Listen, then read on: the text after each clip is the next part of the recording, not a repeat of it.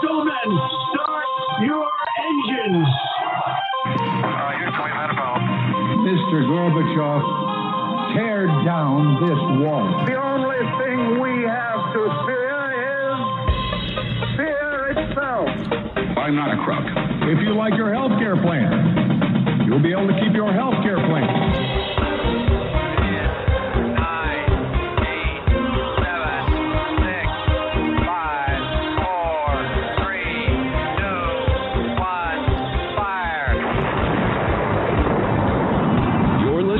Jim Paris Live, your source for the latest news on money, politics, prophecy, and preparedness.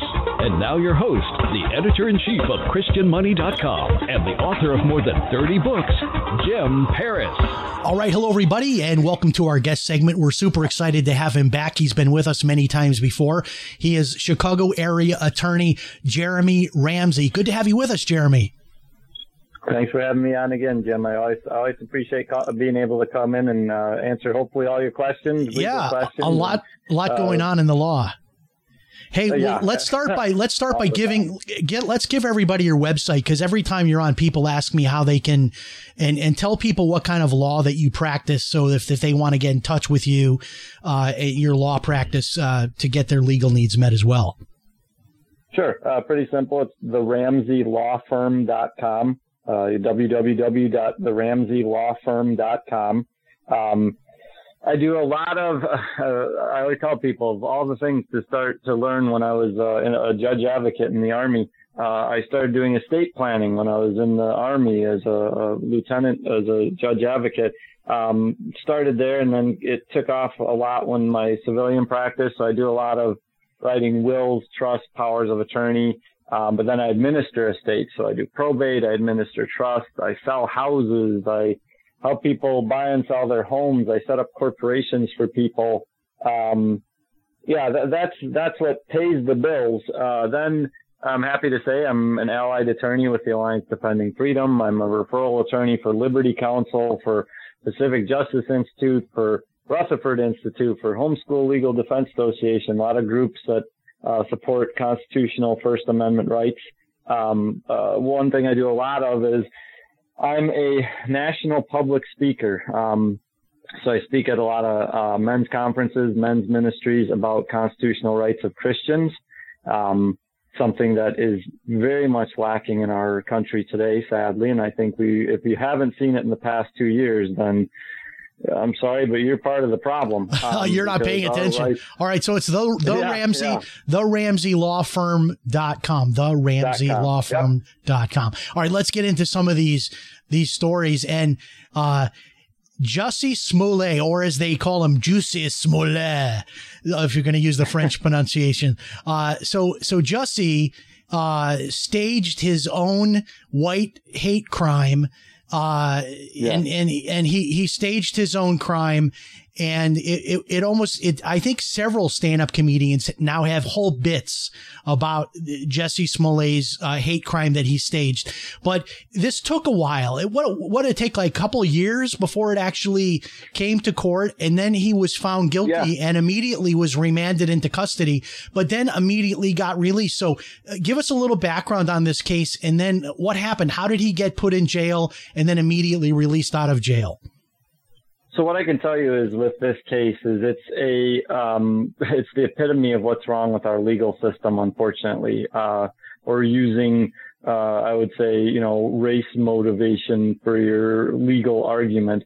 So Mr. Smollett hired two individuals who worked on the show Empire with him to set up a fake harassment kind of situation where, of course, they were apparently chanting pro-Trump slang statements and things like that. And they threw bleach on him, and they put a noose around his neck and issued some racial statements towards him, and he reported it. Didn't take long after he reported it.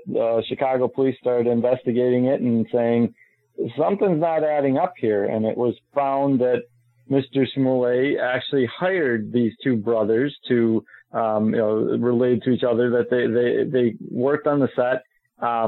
And they, this was this. So they were basically like extras in his own little hate crime show that he created, his own little hate crime reality show. Now, do we know what his motives were in doing this? I mean, obviously, we can guess that he wanted publicity and to play the victim and all of that. Is that all we can presume, or did the trial expose what his real motivations were? Here's what I will say, and I think the judge who gave the sentence in this case, issued it perfectly. He said to Mr. Smollett, he said, essentially, you're a faker. You're almost like a fraud. You didn't have a racial crime. You didn't have of course, he's with the LGBTQ lifestyle. Also, he said you didn't suffer any type of discrimination based on either one of those things. You created this. You wasted time of the Cook County Police Department, Chicago Police Department, that they could actually be working on solving actual crimes to do something that was clearly politically motivated, social justice motivated, and made a complete, as I see it, complete embarrassment of the legal system altogether, and took approximately $130,000 worth of taxpayer dollars for the police department to find out that he committed this ridiculous. And he still denies it. Isn't it true that he's still denying? Now, what possible denial could he have? Because we know that these two individuals were his friends. Is he trying to claim that his friends attacked him? I mean, what is his actual defense to this, denying that? I mean, he did make the report that this happened, but these were his friends. And that's been established that his friends were the ones that supposedly did this. They came forward and testified that they were, I guess, paid to do this. What possible defense would he have? How could he still deny this happened based on what is now known to be the facts of this situation? So here's where I think this came in, where it became a political motivated kind of thing. Kim Fox, who is unfortunately the state's attorney in Cook County, she, when this all first came out and what he did, she decided not to prosecute. She said, you know what? He paid a $10,000 bond and he ruined his career. Although apparently he's directed and produced a movie in this time that hasn't been put out anywhere. But she's like, well, clearly he's done, acting and being on shows, maybe.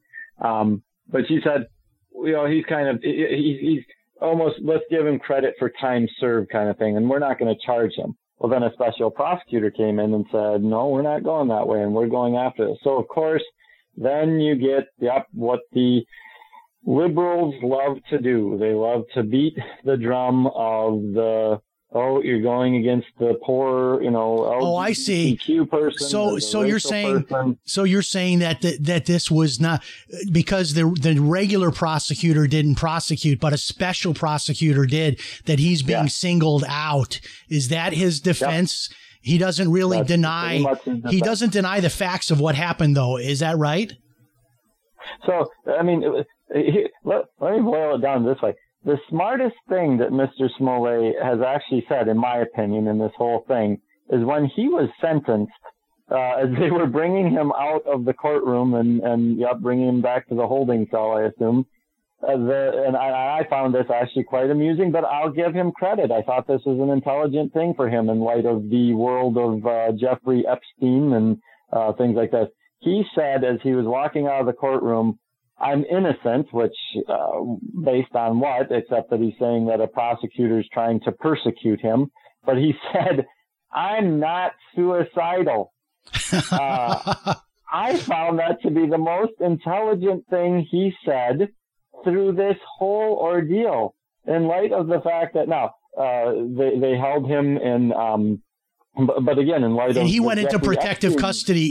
He went right into protective custody, and especially after making that comment basically suggesting that because he's a famous guy, quote unquote, that he is going to somehow, something bad is going to happen to him in prison. So he's the victim now once again, because when he goes to prison, be aware something's going to happen to me. And that's one of the reasons that they put him in to protective custody. But then he got immediately released out. How does that happen? How do you go to jail? You're remanded into custody. Boom.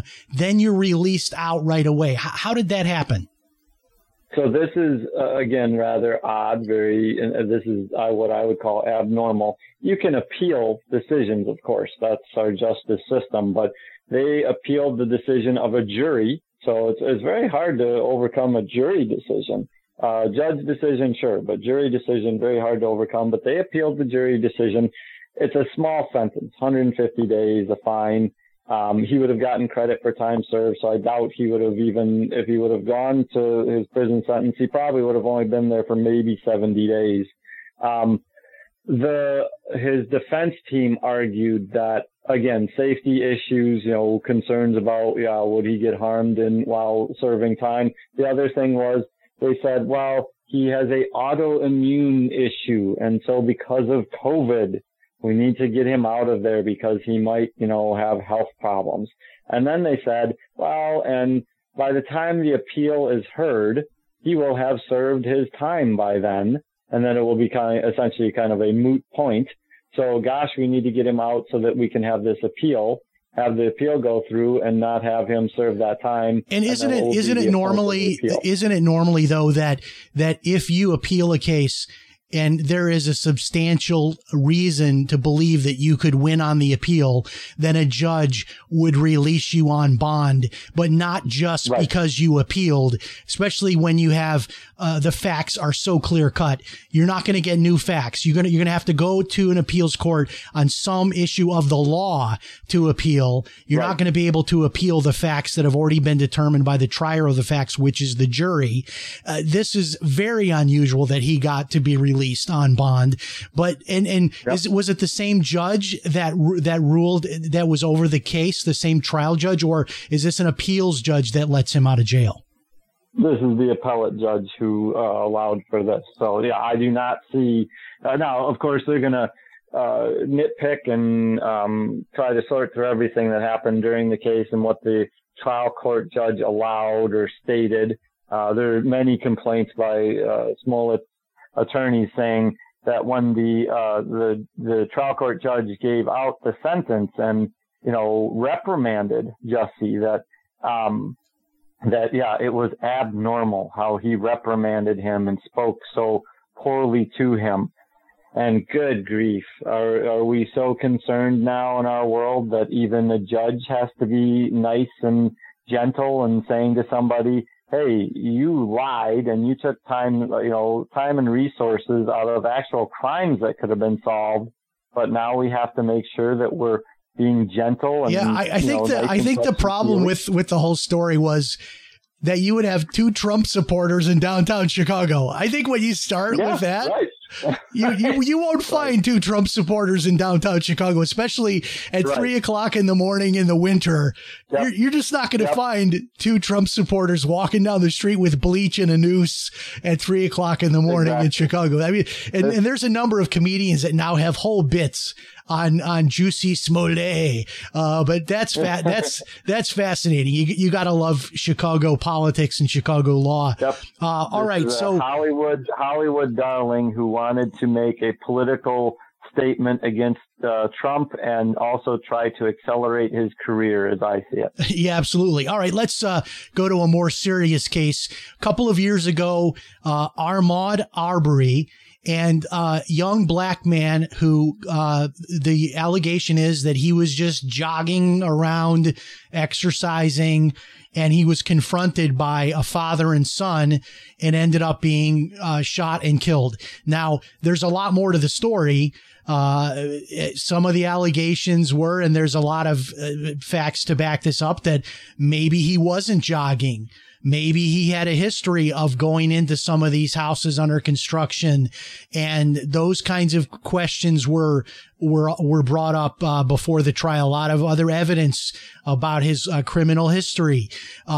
This father was apparently some kind of a former law enforcement officer.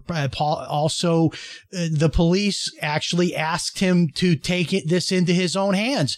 So he goes out with his son, and his son has a shotgun, and they find this man and this young man running, and their thought was, we're going to hold him until the police get here. So he gets out of the car, the son, and holds a shotgun on him, and then a fight ensues over the weapon. The weapon is discharged, and Ahmaud Arbery dies. Now, I did not know how this trial would go. I felt that probably the father and son were going to be guilty of something, probably something more like manslaughter or some kind of crime that would indicate that they were acting outside of their scope of what authority they had. They weren't law enforcement officers, and this wasn't something they should have gotten involved in, and the use of maybe too much force.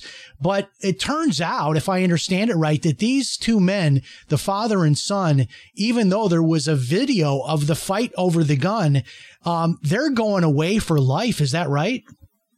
That's correct. Yeah. Now, the interesting thing here is in Georgia, where this occurred, there was an actual citizen arrest law, an actual statutory law that's been around ever since the Civil War.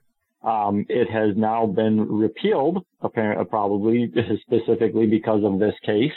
But in this area, in this case, a pivotal point was you have a law that actually says that a citizen can go out and detain someone who they believe has committed a crime until the police arrive. The question here is, did this individual, this Ahmaud Arbery, was he the individual that was apparently breaking into homes in that area? There's questions about, were there actual reports made of someone breaking into the homes in these area? In this area, first, yes, there was. Now they're saying, well, no, actually, we don't think anybody has reported, someone breaking into the homes. The father and son, and then a neighbor came out as well. Who I guess assisted them and record. He was just videotaping the whole thing, and he ended up getting charged as well. Did he get the same stiff sentence as they did? I don't believe he did. No, you might need to double check me on that one. I don't believe he did. I would be a little disturbed if he did. I mean, for simply recording something, you would think. But we know that the father and the son, they got life, which I thought was extreme that they got life. Obviously, I want to make it clear.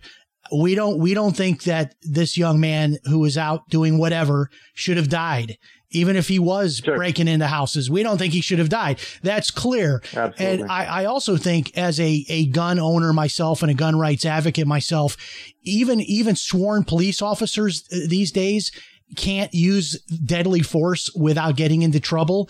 Can you imagine you're not a law enforcement officer and you're going to go out and take the chance of using deadly force and think that maybe you're going to be able to do that and have some kind of a defense? So in the law, is there some kind of an argument that basically, even though there was a fight over the gun, which is clear in the video, that had they not brought that gun, there wouldn't have been a fight over a gun? Is there some theory in the law that allows for the fight over that gun to not be self-defense because there shouldn't have been a gun there in the first place? Maybe that would be your argument, that you should have driven and followed the young man, called 911, let law enforcement handle it. You shouldn't have even had a gun there. If there wasn't a gun there, there wouldn't have been a fight over a gun, and there wouldn't have been a death. Because once you get into that moment where there's the fight over the gun, now if I lose control of my gun, this is the same thing that happened with the Trayvon Martin case. They said Trayvon Martin was not armed. He was not armed, but he would have been armed if he was able to get control of George Zimmerman's firearm. That's the same thing that a lot of police officers face. They have an unarmed suspect that they go up against, and then the narrative is unarmed suspect. Well, they're unarmed only until they get the police officer's gun.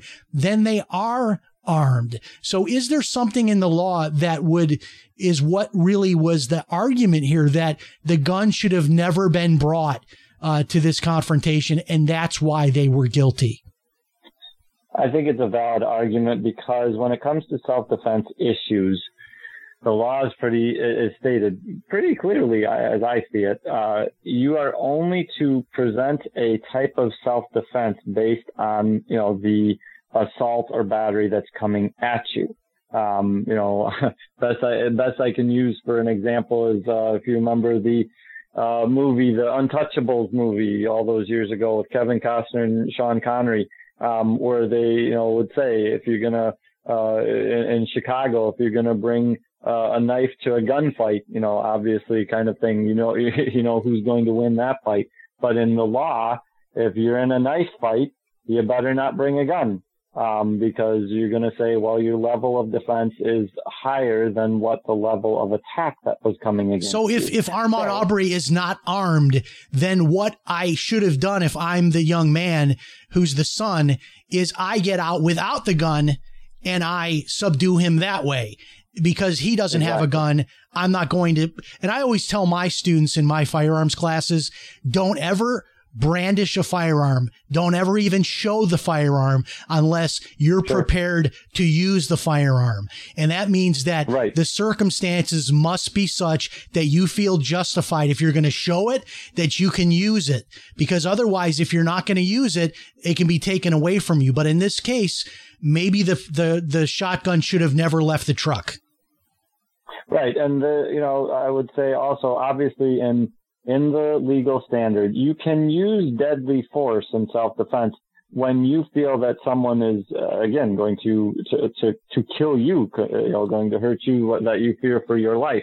If you're going to use deadly force for protection of property, you're going to lose that case. So even if Ahmaud Arbery was the individual breaking into these homes, can you bring a shotgun to stop him from breaking into homes? No, you can't use deadly force to protect property. Okay. You can use deadly force to protect yourself, but not property. Yeah, I think we agree on that. And I also think that being a police officer is hazardous enough. And we'll transition into that right now. So there were these two police shootings that happened about a year ago, and they were both unique because they were captured very well on the body cam. The body cam footage was very clear of both of these, and sort of depending on your perspective, maybe you would side with the police, maybe you wouldn't side with the police.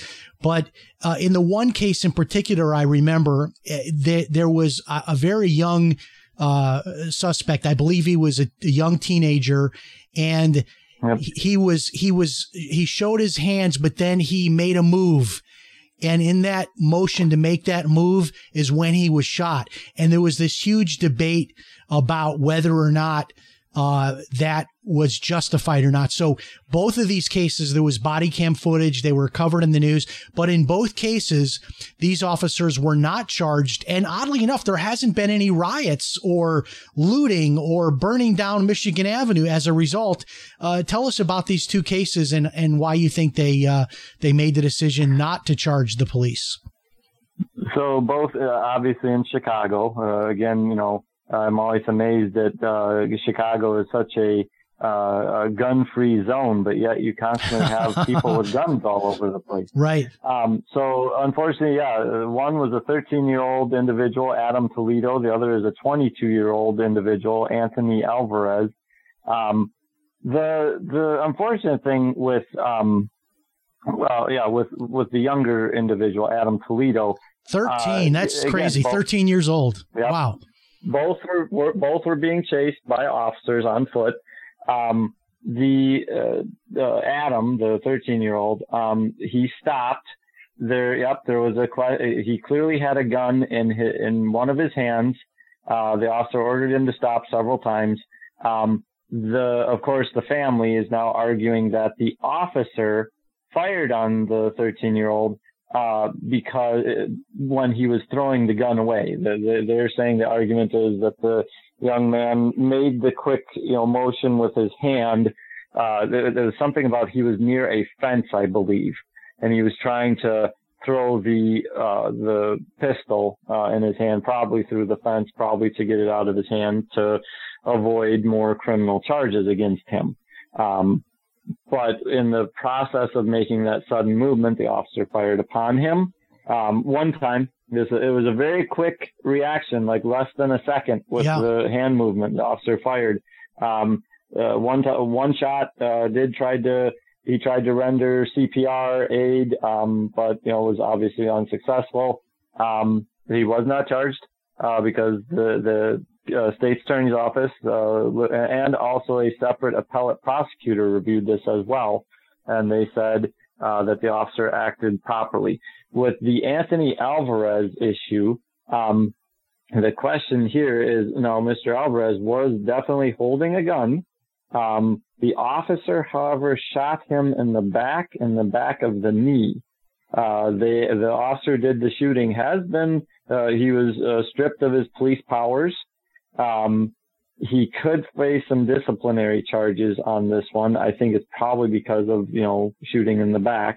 But again, if you're, I think back on, and this one, predates me a little bit. What was the old 70s detective show? Was it, he always said, if you don't do the crime, Beretta. Beretta. Well, and isn't it in the law too? If you're a fleeing felon, so if you're a fleeing felon, and I'm the police officer, and I believe that as you are fleeing as a felon, that you pose a risk to the public. I can right. take you out, even if you're not posing a risk right. to me at that moment. If you're like running into a crowded mall with a gun and you refuse my order to stop, I can take you out. And the justification is you were going into a mall with a lot of people and you could have very well fired that among other people. So I had a justification to protect others to take you out. So is that the legal justification, a fleeing felon in this particular case? Right. You could, again, when we argue self-defense, while there can also be transference of self-defense. Correct. Yeah. Not just protecting yourself, but are you needing to protect others that may be in harm's way? This one, there's no doubt about it. He was fleeing. The officers were ordering him to stop. He had a gun in his hand.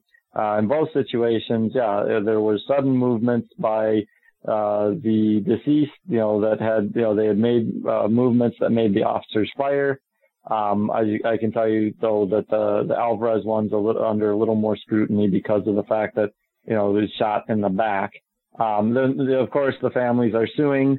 And then, the big thing they're questioning right now is the policy of the Chicago Police Department and how to instruct officers on how to properly to pursue someone on foot. That's the big challenge right now. Which you'll probably turn out to be, don't pursue them. And then now, you can shoplift up to a certain amount of money and not be prosecuted, and you can run away from right. crimes and not be pursued, because don't they have a no pursuit on high speed pursuits? Isn't that already in place in Chicago? Like the high speed car chases, they discourage them from pursuing because of the risk to the public. Yeah. And it's unfortunate, for this purpose. It is unfortunate because it goes down to situations of families suing, people suing, and then, of course, cities, municipalities say, well, we can't have the bad press. We can't have all those legal damages. So what do we do? Well, just stop pursuing them. Yeah, there won't be any shootings. Yeah, there won't be any shootings anymore if we just let them go. So that'll just resolve the problem. Quickly moving to two national stories now. The first one is these January 6th cases, which we're not hearing a lot about in the media.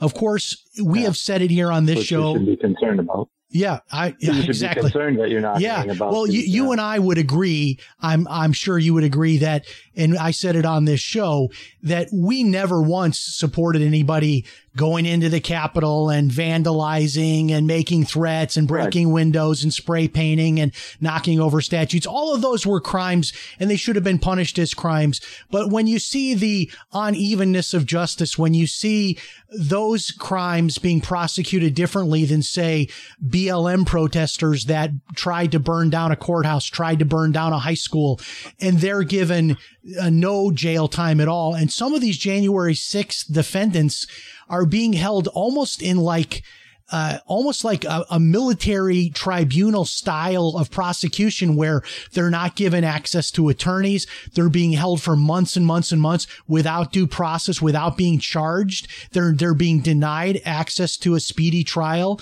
What do you know about what's still going on with these January 6th defendants?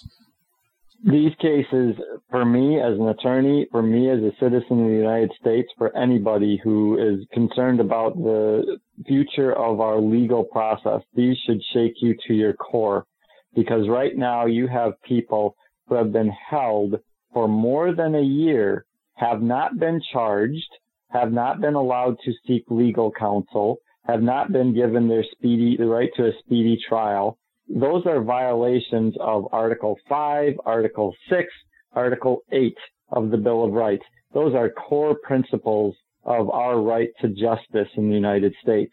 And our federal government right now is doing, well, so many things, but this one is alarming. This is like King George has come back from the dead and is doing whatever he did to all of us as colonialists to make us declare independence. The fact that there are people that have been held and not charged, not been told what the crimes that they actually are being charged with. There are some that have medical issues, that they're being put in solitary confinement. They're not being treated for medical issues. There's an individual with a broken wrist. There's an individual with cancer, and they're not receiving the medical treatment. This is shocking and appalling. I cannot believe that this is not on the front page of every media outlet every single day until this is resolved. And it's because it was January 6th and because there are some on the left that believe that the Constitution is suspended when they deem the crime to be such that these people are not entitled to their rights. And that's not what this country was founded on. Even the most egregious murderer is allowed to have their due process rights. And these individuals certainly are not criminals of that caliber, and they're being denied their due process. What a horrible, horrible tragedy for our Constitution to see this happening. Absolutely. And we'll close it out with Roe versus Wade. So a lot of these states now are putting in these laws where once there's a heartbeat, so once you're like 6 or 8 weeks into a pregnancy, they're saying that you cannot have an abortion. I'm all for getting rid of all abortions, but at least this heartbeat idea is a great compromise. At least if we have to compromise, that's a great one. But still, Roe v. Wade is the law of the land, at least for now. But you think that might change? There might be a chance that that could be overturned by this particular Supreme Court. Right. We have a Dobbs v. Jackson case coming up. Well, it's already been argued. We're literally waiting for the decision to be given out. The Dobbs v. Jackson case is in Mississippi. A law that prevents an abortion from occurring after 15 weeks of pregnancy. That's, several months into the pregnancy. It has been clearly shown that the child can sense pain in the womb at that time, even before that time. So they've put this law saying we're not going to allow the abortion after 15 weeks. I think it's a good chance that this is going to win at the Supreme Court level. Understand, the Roe v. Wade case, if you are a scholar of the law or of our rights, Roe v. Wade is a very bad decision. using the 14th Amendment as a means to give a woman the right to kill a child is, I think, just an abomination of justice. The other thing is this. Our Supreme Court is not supposed to write laws. The legislative branch of our country, they are tasked with the job of writing laws. If the Supreme Court has a decision that they say, we don't like how this is, we think this is unconstitutional, then they had better send it back to the legislative branch to write a law that addresses what they need to make it constitutional, not have five justices sit on their thrones and hand down laws against the people of the United States. Abraham Lincoln himself said that if we start having decisions that our lives are determined by Supreme Court decisions, we will have failed. We will no longer be the rulers of our own nation. Very good. And the website is theramseylawfirm.com, theramseylawfirm.com. Any speaking engagements coming up soon that we can tell people about? Yep. I'm speaking for the Iron Sharpens Iron Men's Conference in Davenport, Iowa. Not this weekend, but the following weekend. So just shy of 2 weeks from now. Very good. Jeremy Ramsey, thank you so much, sir. You're always an incredible guy to talk to. You're up on all these cases, and we certainly appreciate it. Thank you for having me. God bless. All right. I love that guy. He's just got an energy, and he explains things in a way that makes a lot of sense to me anyway. I hope it does to you. And every few weeks, we want to have him back on to talk about all of these important legal cases, not only what's happening in areas like Chicago, but also some of these nationwide cases as well. I hope you enjoyed tonight's program. And remember, if it's Sunday night... That's right. If it's Sunday night, it's Jim Paris Live. Thanks so much. We'll talk to you next time. So long, everybody.